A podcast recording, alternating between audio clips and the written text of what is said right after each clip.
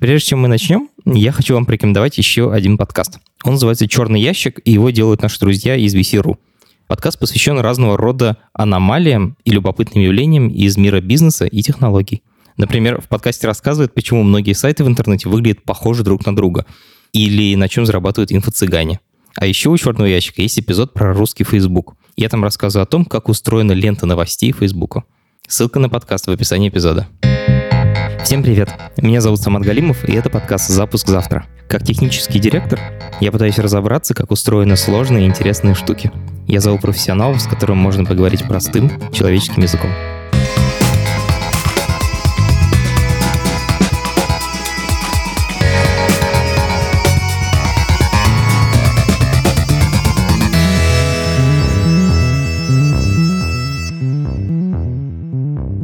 Через две недели Новый год. 31 декабря четверг, и мы хотим выпустить особенный эпизод, где будем отвечать на ваши вопросы. Мы для этого специально завели бота в Телеграме, он называется «Запуск завтра бот». Присылайте ему свои вопросы, а еще лучше аудио вопросы. Тогда ваш голос прозвучит в эфире. И, пожалуйста, пришлите их до 23 декабря, потому что записать мы эпизод, конечно, хотим заранее, а не в новогоднюю ночь. Вопросы могут быть вообще любые и какие-то общие вопросы о технологиях, и о нашем подкасте, и о темах, которые мы освещали раньше. Присылайте вопросы, мы на них попытаемся ответить. Сегодня у нас выпуск о помидорчиках. Так мы его с командой в шутку называли, пока готовились. Мы узнали, что есть компания, которая с помощью искусственного интеллекта помогает фермерам выращивать растения. Но все равно, пока мы готовились к подкасту, нам казалось, что это довольно смешно, и придется спрашивать о том, как там правильно поливать и ухаживать за зеленью. На деле оказалось, что, во-первых, это дико интересно, а во-вторых, там под капотом очень сложные технологии, которые можно использовать не только в сельском хозяйстве, но, например, и в лечении рака. А вообще мне просто взрывает мозг то, что люди выращивают овощи уже там десятки тысяч лет. При этом айтишные технологии для этого находятся в самом зачаточном состоянии. Вещи, которые делает Валерий Коган, наш сегодняшний гость, раньше никто не делал. Вот об этом влиянии IT на сельское хозяйство мы сегодня и поговорим. А еще мне очень повезло, что Валерия живет и работает в Риге, так что зашла ко мне в гости. И мы впервые за полгода пишем эпизод вживую. Это подкаст студии «Либо-либо», и мы его делаем вместе с сервисом онлайн-образования Яндекс Практикум. У Практикума есть курсы по разработке, по анализу данных, по веб-дизайну и по английскому языку. Если вы хотите освоить цифровую профессию, переходите на сайт Яндекс Практикум и учитесь. Меня зовут Валерия Коган. Uh-huh. Я основатель стартапа Фермата, который занимается искусственным интеллектом в сельском хозяйстве. И еще я сооснователь проекта Смартомика, который занимается в том числе искусственным интеллектом в онкодиагностике. Что делает фермата и что делает онкодиагностика? Я закончил физтех. Моя основная экспертиза, конечно, лежит в зоне биотеха и всего связанного с анализом биологических и медицинских данных. Но так случайно получилось, что меня занесло в сельское хозяйство, где эти задачи тоже супер актуальны, и пока не так много людей, которые их решают. И фермата занимается тем, что мы а, мониторируем растения в теплицах, mm-hmm. мы ставим камеры, мы ставим датчики и а, используем искусственный интеллект для того, чтобы следить за тем, что с растением происходит, как они себя чувствуют и как мы можем помочь им чувствовать себя лучше и таким образом помочь фермеру принимать правильные решения, экономить э, ресурсы и максимизировать свои доходы. Там у нас э, основная э, фича как бы того, что делает Фермата, это визуальный анализ данных, то есть мы по камерам определяем на растениях каких-то насекомых, инфекции разные, все это детектируем, следим за ростом и можем давать подсказки агрономам о том, что в какой момент делать, на что стоит обратить внимание. Я типа из деревни парень, да. я выращивал дома помидорчики, типа тяжелое детство. Угу. Мне казалось, что там достаточно поддерживать температуру и типа поливать, и оно все само растет. Ну, это не совсем так, это, это базовые принципы такие, да. А, но, естественно, когда у тебя есть большое производство, тебе нужно максимально повышать его эффективность. И поэтому для того, чтобы это все работало максимально хорошо, есть много разных направлений. Естественно, все, что связано с генетикой растений, селекцией и так далее. Также очень важно то, что происходит внутри теплицы, как за растениями ведется контроль. Потому что, например, в разных странах до 30-40% урожая теряется из-за того, что растения заболели, и их пришлось все выбросить. И мы как раз делаем решения, которые позволяют вот такие вещи отслеживать и реагировать на них сразу, потому что сейчас это делают люди, а люди это не всегда достаточно эффективно, особенно с учетом как бы конструкции современных теплиц, это могут быть вообще огромные джунгли, где невозможно глазами на все смотреть, зато это могут делать роботы, машины, камеры. Ты сказала джунгли, как выглядит современная теплица вообще? Ну, смотря какая, например, томатная теплица, это будет там 4, 5, 6 метров высоты потолок. Собственно, растения, растущие там практически 3-4 метра, это... Слушай, я просто видел помидоры, они так высоко не растут, что с ними делают? Ну, вот это такие специальные сорта, но я думаю, что на самом деле даже дачные, наверное, можно натянуть. Есть еще очень популярный тренд, это вертикальные теплицы, когда у тебя есть как бы шкаф, фактически, да, стеллажи, и на каждом стеллаже что-то растет. И так сейчас, особенно в Азии, активно выращивают зелень. Когда ты не тратишь, потому что низкая, тебе эффективно использовать ага. площадь, э, использовать вертикаль как бы тоже. И когда у тебя есть верхние стеллажи, ну, просто практика работы в вертикальных теплицах, общение с агрономами показывает, что им туда немножко лень иногда залезать, проверять, что там происходит. Вот, а когда у тебя есть как бы оборудование, оно может это делать за людей. Так, слушай, я себе представил эту теплицу гигантскую, высокую очень. Как ты можешь поставить камеры так, чтобы видеть все растения? Они же как бы друг друга перекрывают. В принципе, у тебя нет задачи видеть абсолютно каждое. У тебя есть задача снимать температуру по больнице во многом. Поставить несколько десятков камер на гектар уже, как показывает наш опыт, сильно улучшает качество работы как бы внутри теплицы. Мы все равно можем детектировать за счет зума, который в камерах есть. Ты все равно можешь видеть, что происходит с отдельными растениями и присылать какие-то уведомления агроному. Ты назвала помидоры, а что-то еще вообще производится? Огурчики, например? Ну, наш основной сейчас интерес это, конечно, каннабис. Ого, травка. Травка, Почему? Да, потому что это очень маржинальное растение. Будем честны. А, мы, конечно, работаем только в тех странах, где легалайз и где это можно делать, преимущественно медицинская марихуана. Каннабис растет не таким высоким, а за ним достаточно удобно наблюдать. И плюс мы выбираем вот те типы растений, где у производителей есть интерес в инвестиции в технологии, потому что, например, те же томаты — это низко достаточно маржинальный овощ, и производители часто не хотят тратить дополнительные деньги, у них просто нет для того, чтобы поставить себе какую-то технологическую приблуду, эффективность которой ты реально сможешь померить там только через год. Когда у тебя пройдет несколько циклов, ты сможешь сравнить, как у тебя было без нее и как с ней. Угу. Но есть некоторые растения, где короткий цикл. И трава тоже короткий цикл, Ну, да? достаточно короткая, да, и зелень тоже достаточно короткая. Вообще много интересных задач есть с растениями, которые такого ресторанного типа. Например, а, например салат. А, есть салат, а, который ты купишь там в пятерочке, есть салат, который ты купишь в азбуке вкуса, и есть совсем другой салат, который ты купишь в ресторане.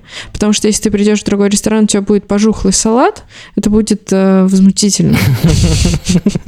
И ресторанный салат э, должен быть всегда в идеальной форме. Тут точно какая-то хрень там с ним происходит, я уверен. Не, ну за ним просто очень внимательно следят на самом деле. И если у тебя что-то начинает где-то подсыхать, тебе нужно моментально на это среагировать, потому что иначе ты ничего не сможешь использовать. Есть такие производства, даже, например, в Москве, которые для московских дорогих ресторанов э, производят э, салаты. Ну, Реально, это везде просто есть. другой мир, другой. я про это даже думать не мог. Типа обычная зелень, а есть такая, типа, элитная зелень. Да, да, да. А, и вот эта элитная зелень, за ней нужно очень пристально следить. И вот такого рода задач можно решать. Например, стоимость тех же грибов, она драматически зависит от того, как они выглядят. Если им чуть-чуть не хватает э, каких-то факторов, то у них шляпки загибаются вверх. И так делать нельзя, да? Так нельзя. Они сразу очень сильно падают в цене. А если у тебя красивый ровный шляп, шляпки, то это будет дорогой гриб. А, и за ним нужно следить, чтобы у него, собственно, не загибалась эта шляпка. Ты не должен глумиться над этим. Я просто совсем, ну, в смысле, я в такое чувство, что я попал в другой мир. Ты сказала, что раньше это делали люди, они прямо ходят, типа... Они под... делают, да, они ходят, ну, как бы это gardeners называется угу. больше, наверное. Это не агрономы, это не люди там со специальным образованием, которые принимают решения, но это угу. люди, которые делают как бы ручную работу. Часть их функционала как раз мониторинги растений. Они должны понять, что что-то происходит не то, и после этого позвать агронома и попросить его принять решение. Вот часть функционала этих людей можно заменить как раз автоматизацией. Ну, и на самом деле разные компании работают над тем, чтобы разные функционалы автоматизировать. Потому что эти люди достаточно дорогие, там, условно, один из наших клиентов в Европе, там, у него один такой сотрудник стоит условно 5000 евро. В месяц. Да. Угу. И возможность заменить это хотя бы частью функционала, сделать количество таких людей меньше, конечно, для них суперценные в какой момент вообще стало возможно заменять человеческие типа глаза, которые смотрят на растения компьютерами? Это достаточно новые технологии. На рынке есть несколько компаний, которые те или иные решения предлагают а, при помощи искусственного интеллекта и как раз image recognition. Их довольно мало. Это не конкурентный рынок, то есть нам кажется, что мы вот на гребне волны и одни из первых, кто пришел в эту нишу. И мы ведем как бы сейчас переговоры с разными крупными компаниями, с большими производителями теплиц, например, да, чтобы стать частью их технологической компоненты, потому что это для нас проще и выгоднее, чем вести переговоры с каждым отдельным фермером. Как производитель труб или да. разбрызгивателей, да? Который вот такое? прям строит теплицу, например. Угу. Это никогда не просто строительная компания, у них всегда есть уже свои какие-то технологии, которые туда там мониторинг, автоматический полив, например, или вот такого рода вещи. То есть вот это уже делали давно? Да, это угу. делают э, там, не знаю, компании, которые этим занимаются им десятилетия, угу. и постепенно а, они автоматизируют разные части своей работы. И вот наша практика общения с этими компаниями говорит о том, что к ним до нас никто не приходил. Ну, то есть это очень прикольно, потому что даже очень большие игроки, они с большим интересом с нами разговаривают и как бы готовы пилотировать э, наши разработки, потому что они понимают в этом потребность, естественно. И не так много, в общем, других компаний на рынке, которые могут предложить такой сервис. Насколько технология такая сложная и насколько они ее могут просто повторить? Вот крупные игроки? В принципе, мне кажется, что такого рода корпорации все-таки IT это не их профиль, uh-huh. и они, в принципе, достаточно открыты к работе со стартапами, потому что пока ты соберешь э, AI-команду нормальную, там все понимают, как это на самом деле тяжело. Но и мы стараемся никого не пускать внутрь технологии, и большую ценность представляют данные, которые у нас уже есть. И мы грамотно выстроили полтора года своей предыдущей работы, когда мы достаточно много делали бесплатно, мы платили агрономам за то, чтобы они помогали нам размечать данные, и в итоге мы скопили очень хороший дата датасет, на котором у нас реально уже хорошее качество. И нет особо смысла, мне кажется, пытаться это повторить и сделать с нуля, когда можно просто это купить. А можешь сказать, какие именно данные собираются. Вот ты сказал, что есть фотографии, и датасет, он размечен. Да. А, а что-то еще, какие-то еще датчики используются, кроме да, видео? Да, да. Датчики, изначально мы их использовали как э, способ легко войти в теплицу. Мы начинали в России, uh-huh. когда ты приходишь к фермеру и говоришь ему, привет, у нас искусственный интеллект, он говорит, что? Зачем ты вообще ко мне пришел? А, и очень сложно объяснить, как это работает, очень сложно объяснить, какой от этого value, но зато, когда ты приходишь к людям, людям и говоришь, что, э, ребята, мы сейчас вам поставим датчики температуры в высоком разрешении и влажности, например, и условно оно там два дня поработало, три угу. дня, а они уже видят результат. Они видят, что у них, например, влажность ночью проседает, они раньше не обращали на это внимания. Как правило, в теплице все равно какие-то датчики стоят, но их стоит не так много, ты не видишь, что у тебя условно там есть разница между тем, что происходит у стены и тем, что происходит в центре теплицы, угу. и это прям сразу повышает очень доверие клиента к тому, что происходит. Поэтому через датчики очень легко заходить, а потом там через условно месяц мы адаптируем свои модели там к условиям освещения и там нового типа растения условно, который у него растет, и можем уже показывать ему AI, он понимает, что мы в принципе нормальные ребята и как бы доверяет тому результату, который у нас получился.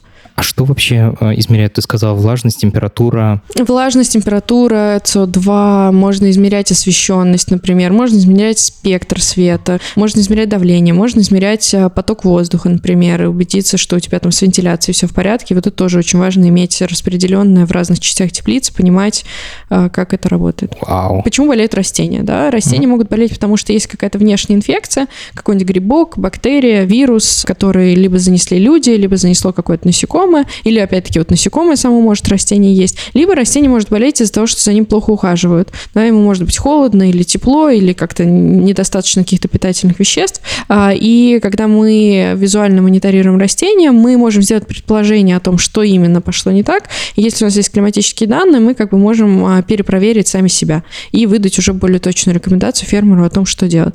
И опять-таки, если у нас есть и климатические, и визуальные данные, мы можем их использовать для того, чтобы, например, прогнозировать урожай более качественно. То есть любая интеграция разных источников данных — это всегда плюс, и открывает тебе новые возможности, как-то полезным образом их использовать. У вас модели отдельные для картинок и для датчиков, или это одна модель, у которой просто много инпутов? Это последовательные нейронные сети, которые сначала съедают э, картинки, а потом уже ну, как бы генерируют фичи, которые вместе с э, климатическими данными отдаются следующей сетке.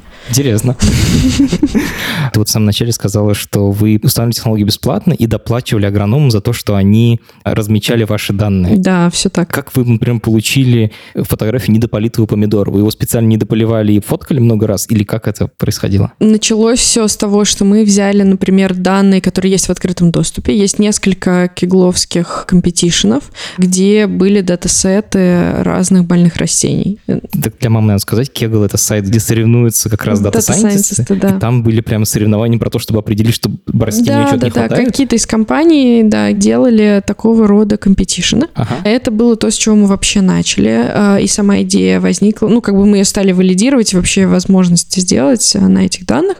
Потом мы взяли отдельного человека, который просто серфил интернет и искал картинки. Серьезно? Да. В интернете много картинок плохих помидоров? Ну, это и сейчас происходит на самом деле, когда мы переходим к какому-то новому типу растений, мы стараемся агрегировать всю возможную информацию, какая только есть. Если есть, условно, какой-нибудь онлайн-справочник болезней растения, почему бы не взять все картинки оттуда Ага. и не подгрузить их в модель? Тем более, если ты можешь знать, что они достаточно качественно размечены, если это какое-нибудь агрономическое сообщество. А сколько вообще картинок нужно для того, чтобы обучить модель? А у нас сейчас устроено так, что нам нужно картинок 200 для того, чтобы перейти на что-то новое. Но это только потому, что у вас уже есть модель, Да. которая, типа, в принципе знает про Да, да, растения. да, уже есть много десятков тысяч изображений. Откуда такая куча картинок помидоров? Ну вот часть из интернета, часть ты просто приезжаешь в теплицу, ты ходишь, а, просто фоткаешь а, вместе с агрономом, который есть там. Он тебе показывает, вот эта болезнь такая, эта болезнь такая. Ты делаешь миллион фоток, ты делаешь миллион фоток здоровых растений. Потом ты берешь еще одного агронома, который тебе double-check ает ту разметку, которая была у предыдущего, потому что это вечная проблема, что взгляд субъективный. И поэтому нужно сделать такой как бы консилиум агрономов. Sorry, качественный продукт делать сложно.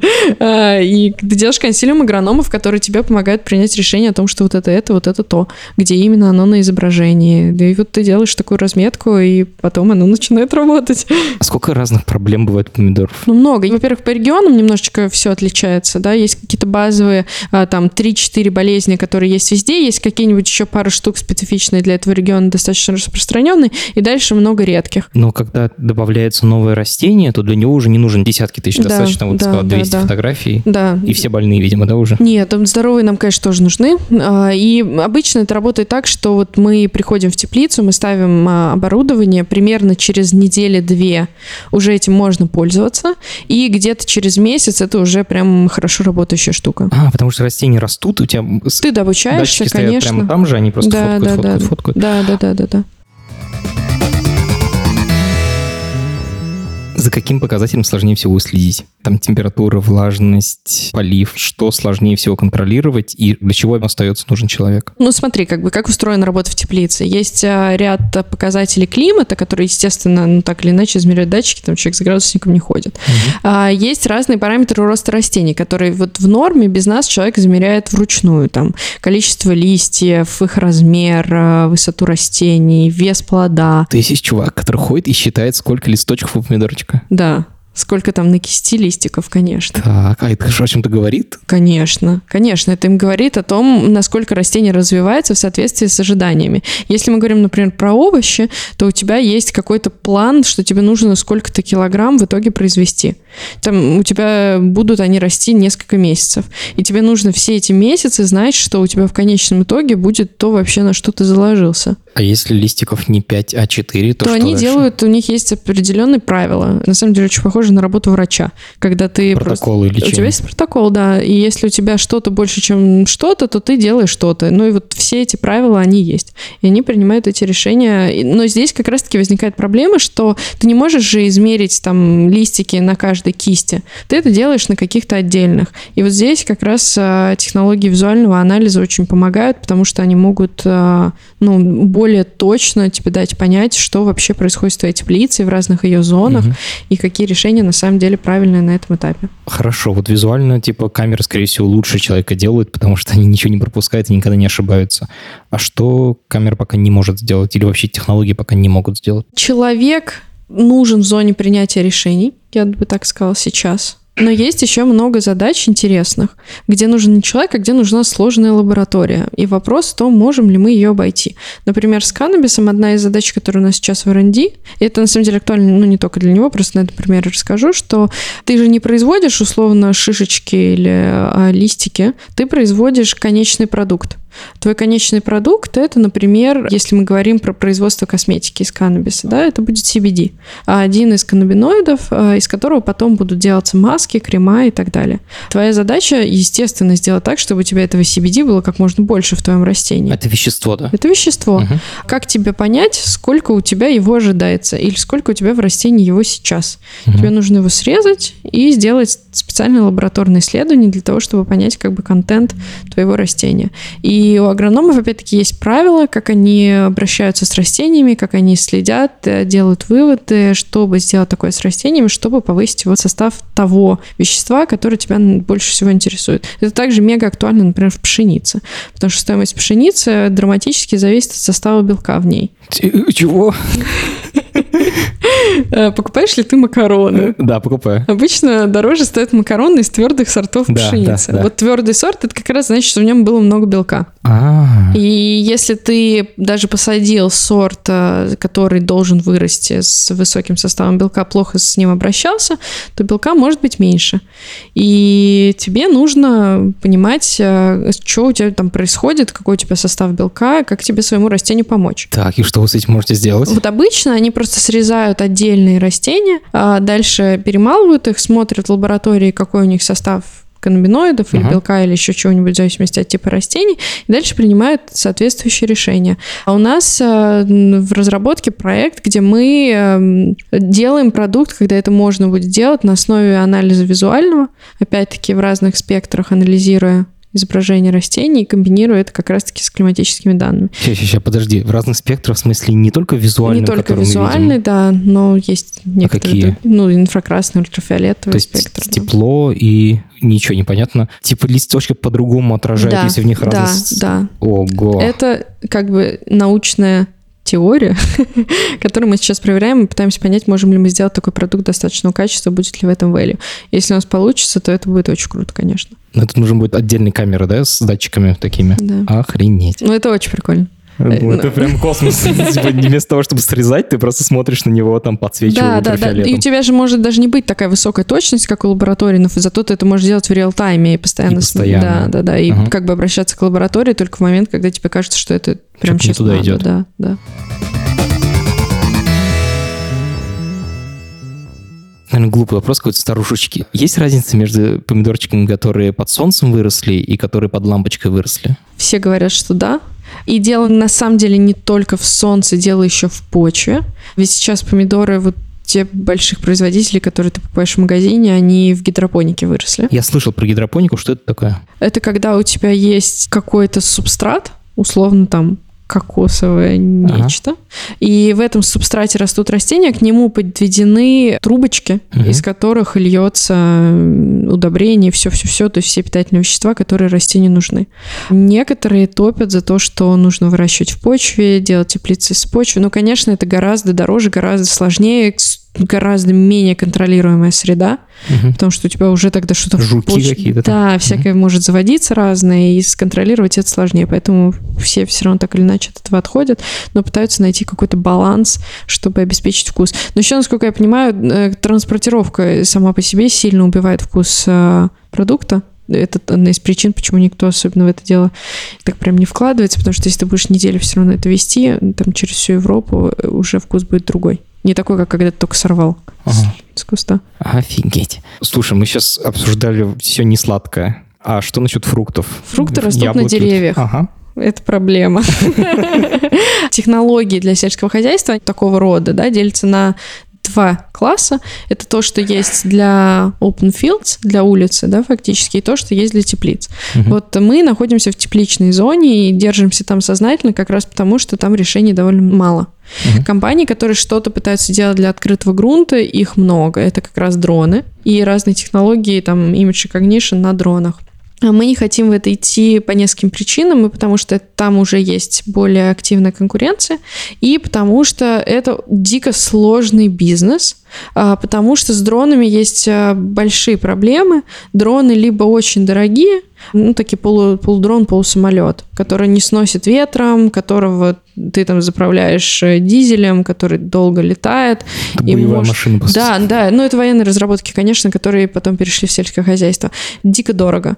Либо у тебя есть относительно дешевые дроны, которые будут сдувать ветром, у которых будут постоянно светиться батарейки, которые будут теряться.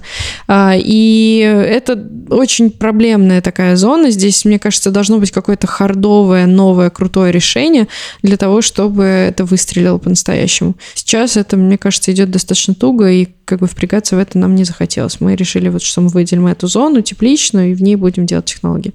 Поэтому фрукты и деревья — это не наши. Офигенно интересно. Ну, кстати, про hard мне было много гостей, которые так или иначе делали что-то с hard ом, и они все говорят, что hard это вообще легче умереть, типа не делайте да. hard, делайте софт. Да, мне тоже так кажется. А сколько разных стран ты рассматриваешь? А, разные страны. Мы сейчас активны в Израиле, а, в том числе и за каннабис, ну потому что мы там изначально были, и там было легко построить а там Legalize, да? Да, там медицинская марихуана разрешена, с recreational сейчас там тоже как-то все, видимо, будет разрешено в ближайшее время, но Израиль это на самом деле мекка агротех стартапов, угу. поэтому у нас там достаточно большая команда, и поэтому мы с гордостью везде говорим, что мы израильский агротех стартап, потому что это сразу тоже ну, повышает такое базовое доверие. Конечно, это ничего не значит, если у тебя ничего не работает, но... дверь тебе легче Дверь открывать легче, конечно, да. А, вот. А, и Европа, и с несколькими каннабисными производителями в Америке мы тоже разговариваем. Ты сказала, что вы собираете много данных, например, по температуре, и это то, как вы входите в отношения.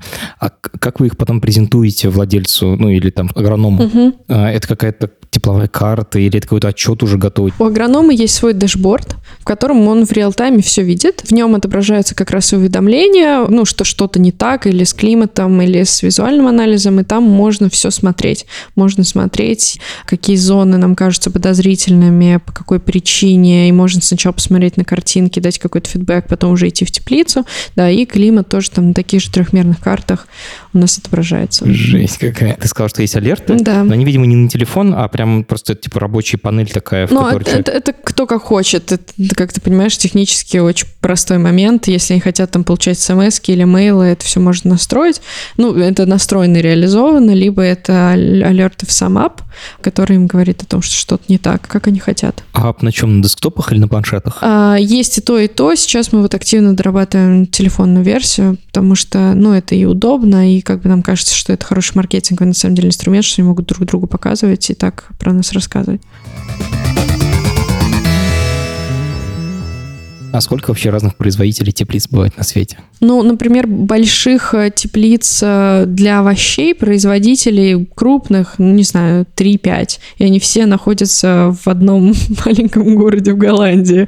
И все сидят там э, на, не знаю, полутора квадратных метрах.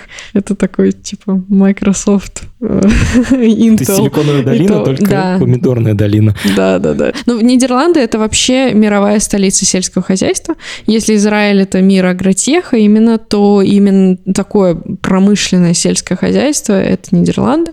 Угу. И там очень много и исследовательских институтов, на самом деле, которые занимаются подготовкой крутых агрономов и исследованиями в этой зоне. Поэтому вот это такой центр вселенной. Я просто видел, у нас даже в Риге много фруктов из Нидерландов и овощей. Они, то есть, не только сами производят, но они еще экспортируют технологии. Конечно, они, это я об этом говорю, что это именно производители технологий. То есть, условно, есть компания, у которой 60% европейского тепличного рынка. Ну, в России тоже, ну, так, насколько я знаю, очень много, по крайней мере, их теплиц. Я не знаю, если большинство или нет, но если ты увидишь большую красивую теплицу, скорее всего, это будет э, теплица компании Прива.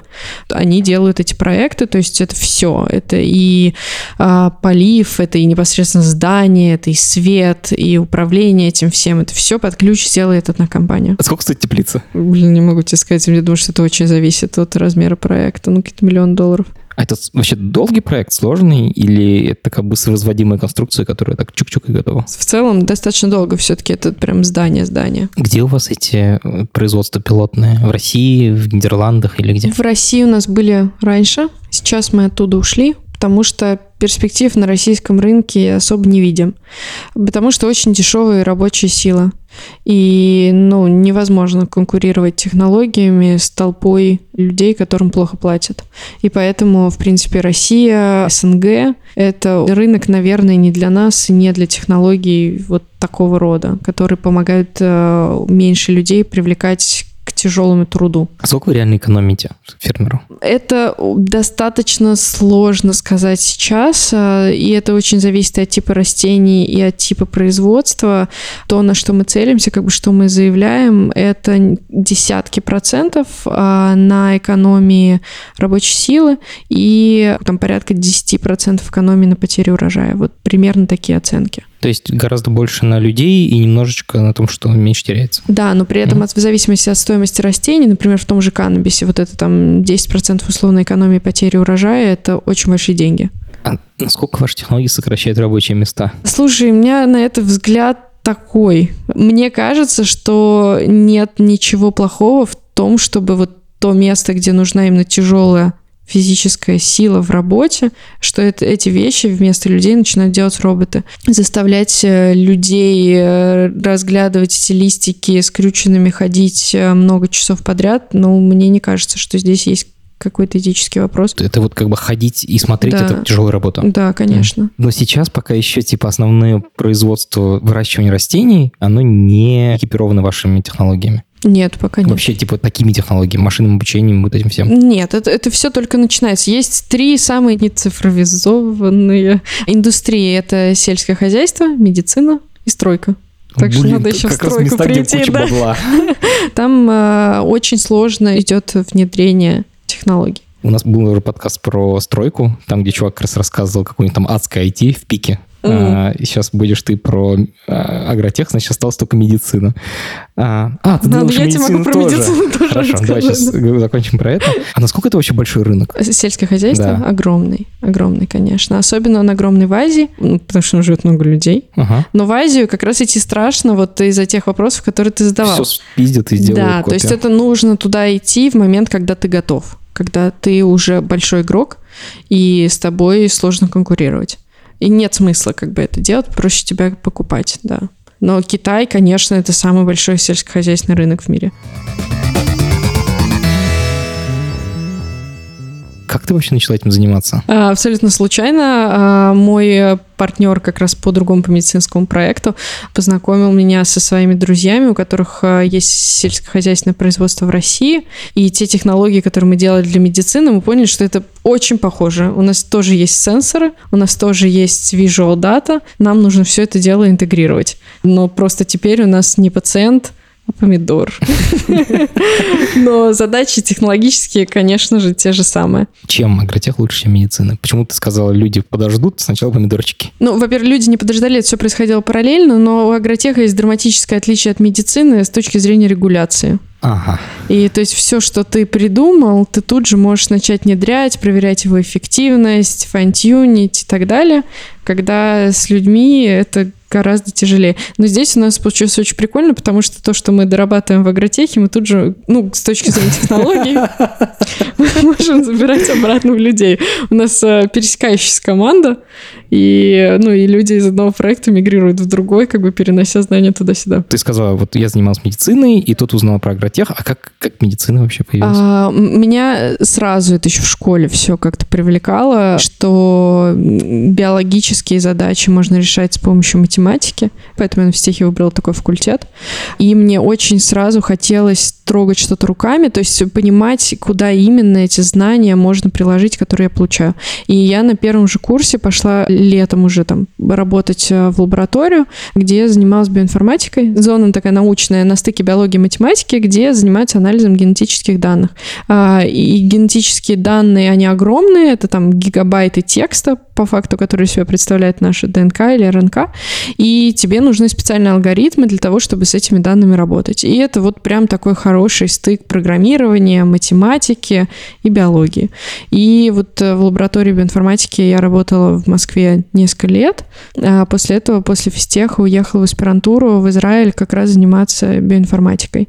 И там уже меня увлекла онкологическая вся тема. И, собственно, ну вот все было достаточно гармонично в одной области. И агротех как раз-таки возник достаточно внезапно. Как это произошло? А, ну, смотри, э, давай я в двух словах шаги, наверное, да? расскажу да, да. про проект, который я сейчас делаю. У нас есть компания, которая называется Смартомика, здесь в Риге, которая занимается персонализированной медициной. Она про онкологию. У меня есть э, партнер, его зовут Игорь Коман, он врач-онколог, и мы с ним вдвоем делаем эту компанию. А, у него есть большой опыт работы, и он э, очень крутой специалист в области, когда у тебя, например, есть пациент онкологический, которому не помогло стандартное лечение. И что делать дальше? Тебе нужно что-то придумать. А, и дальше, как бы Игорь и его команда, они до того, как я присоединилась э, к проекту в медицинском центре в Израиле, они делали research вот просто для каждого пациента. Офигеть. То есть, тебе надо понять, какие научные знания вообще уже есть, и что вообще можно про эту опухоль рассказать, связь опухоли с самим телом, да, как, почему она растет, а, почему вообще возникла, как она вообще на все остальное Блин, влияет. Звучит как то, как должна работать медицина, в принципе. Да, да, да. Просто это очень дорого. Тебе нужно сделать очень много разных исследований и опухолей самого пациента. Очень многие лаборатории находятся в отдельных частях света, какие-то маленькие. Туда, летать, как бы, туда нужно отправлять образцы, ага. да, образцы не должны потеряться, они не должны испортиться. Потом к тебе приезжает куча данных, ты видишь, что у тебя что-то вне нормы здесь, что-то вне нормы там, и тебе нужно вокруг этого построить историю. Ага. И чтобы построить историю, тебе надо много знать, и плюс еще очень много прочитать. Офигеть. Типа Доктор Хаус только по-настоящему. Да, да, да. И это то, чем они занимались много лет с командой исследователей и врачей. И а, когда мы стали работать вместе, общаться, я поняла, что в каких-то вещах врачу реально можно помочь. Просто ручную работу убрать. Да. Например, есть 30 э, миллионов научных статей, которые оцифрованы и лежат в интернете с 80-х годов по биологии и медицине. Понятно, что для нашего каждого конкретного пациента что-то там может быть полезное важное. Нам надо не пропустить. Как это сделать? Natural Language Processing, да, uh-huh. у нас здесь возникает, и как бы мы можем использовать NLP для того, чтобы читать эти статьи, извлекать оттуда какие-то факты. Те ключевые слова, которые да, нужны. Да, ну уже не просто ключевые слова, все равно это получится как бы месс, потому что ключевыми словами ты можешь просто погуглить, да. Uh-huh. Тебя интересует какая-то конкретная связь, и вопрос условно, есть ли связь между А и Б, и дальше ты можешь, э, анализируя статьи, понять, есть эта связь или нет. Если есть, то вытащить их, дать врачу и сказать ему, что ты можешь посмотреть, это может тебе помочь. То есть это бесконечно большой пул людей, которые читают и изучают, только это все заменяется компьютером да, алгоритмом. Да, да, да, да, да. Вау. Просто очень много чего науке известно. Угу. И очень глупо эти знания пропустить. Хорошо. Э, врач-онколог, э, вы делаете анализ э, научных статей для выявления связей, которые конкретно у этого пациента. Это одно из технологических решений, которые у нас есть. Например, одна еще компания, которую мы здесь сделали в Латвии, вот, которая, наверное, совсем все свяжет между собой. Компания называется Аймуна. Это наш как бы спин куда мы тоже сложили наши технологии. Идея там следующая. Есть такая штука, которая называется иммунотерапия. Иммунотерапия идея такая, значит, вообще твоя иммунная система теоретически может увидеть опухоль. Так. И на самом деле, видимо, она очень часто это делает, и очень многие раки как бы умирают в нас э, за счет иммунной системы, потому что она их на раннем этапе поборола. Но вот опухоль, которая уже развилась, она умеет продуцировать такие специальные молекулы, которые закрывают глаза иммунной системе, и Вау. она их просто не видит. Угу. Идея была такая, что давайте эти молекулы заблокируем, и тогда иммунная система опять увидит у нас опухоль и сможет сама с ней бороться. Просто с чем-то свяжем, да, этим да, да, да, да, да, да, заингибируем, да. И а, такие препараты были сделаны, и у них обалденная эффективность, но на 20% людей. И никто не знает почему, никто. Это очень большая как бы загадка, с чем это связано. Есть много каких-то гипотез, очень много людей занимаются этим исследованием. Прямо самая ход тема э, в лечении онкологии, э, разные вот такие вот методы работы с иммунной системой, чтобы научить ее видеть опухоль.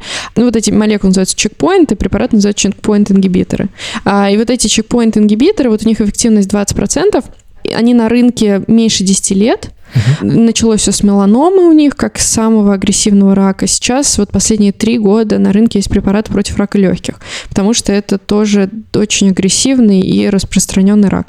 А, но из-за того, что эффективность 20%, и то ее там удалось достичь только сейчас, сначала это было еще меньше, как бы организации, которые за это платят в разных странах, типа страховые компании или Министерство здравоохранения, сказали фармкомпаниям, что, блин, ребята, ну это очень круто, конечно, но почему мы должны за это вообще платить?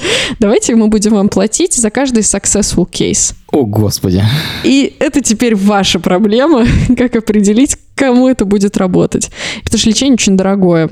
И теперь у фармкомпании, значит, челлендж, что они должны понять, на ком... Предсказать, смогут да. они вылечить человека или нет. Да. И если нет, то они даже не пытаются. Да, это они должны О, сделать. Тут ведь столько этических проблем, мне кажется. Ну да, да. Но вот как раз компания Иммуна наша, она ага. занимается разработкой вот такой технологии. Этим предсказанием. Этим предсказанием, да. И мы используем изображение опухоли, плюс генетические данные пациента, генетические данные опухоли, разные другие параметры. И это как раз пример того, как имиджи сочетаются. Чтобы предсказать вероятность успешного... Да, на, на лечение. А у тебя есть все эти данные для пациентов, которых уже лечили раньше? Вот это сейчас все у нас в работе. Это самый сложный момент, то, что таких пациентов в мире мало. Угу. А, и да, сейчас вот мы работаем с этим. Мы на эту компанию поддерживает нашу иммуно а, Innovation инкубатор компании Roche. Угу. Одна из самых больших фармкомпаний в мире. мире да. А, и как раз мы работаем с Roche над а, доступом к разным источникам данных, чтобы валидировать все эти технологии и это построить. Вот теперь у меня в голове сложилось. Да. И значит, раз ты сможешь рассмотреть опухоль, то ты можешь рассмотреть помидорчик. Да. Yes. То есть вот у нас есть имиджинг для пациентов, а, и медицинский имиджинг, ага. интеграция имиджей с разными типами данных, и вот это ага. все мы пытаемся в разные а, места приткнуть. Обалдеть! То есть, если ты видишь, у тебя еще есть датчики, то ты все это вместе чук-чук, да, и да. вот тебе решение. Синергия. То есть не решение, а типа информация. Да, да, да, да. Фу. Но это все достаточно молодые истории. То есть, условно, фермату мы сделали в январе прошлого года, Ей вот почти два года, но это немного. А смартомик вот мы зарегистрировали в марте в Риге, оставшись здесь после локдауна.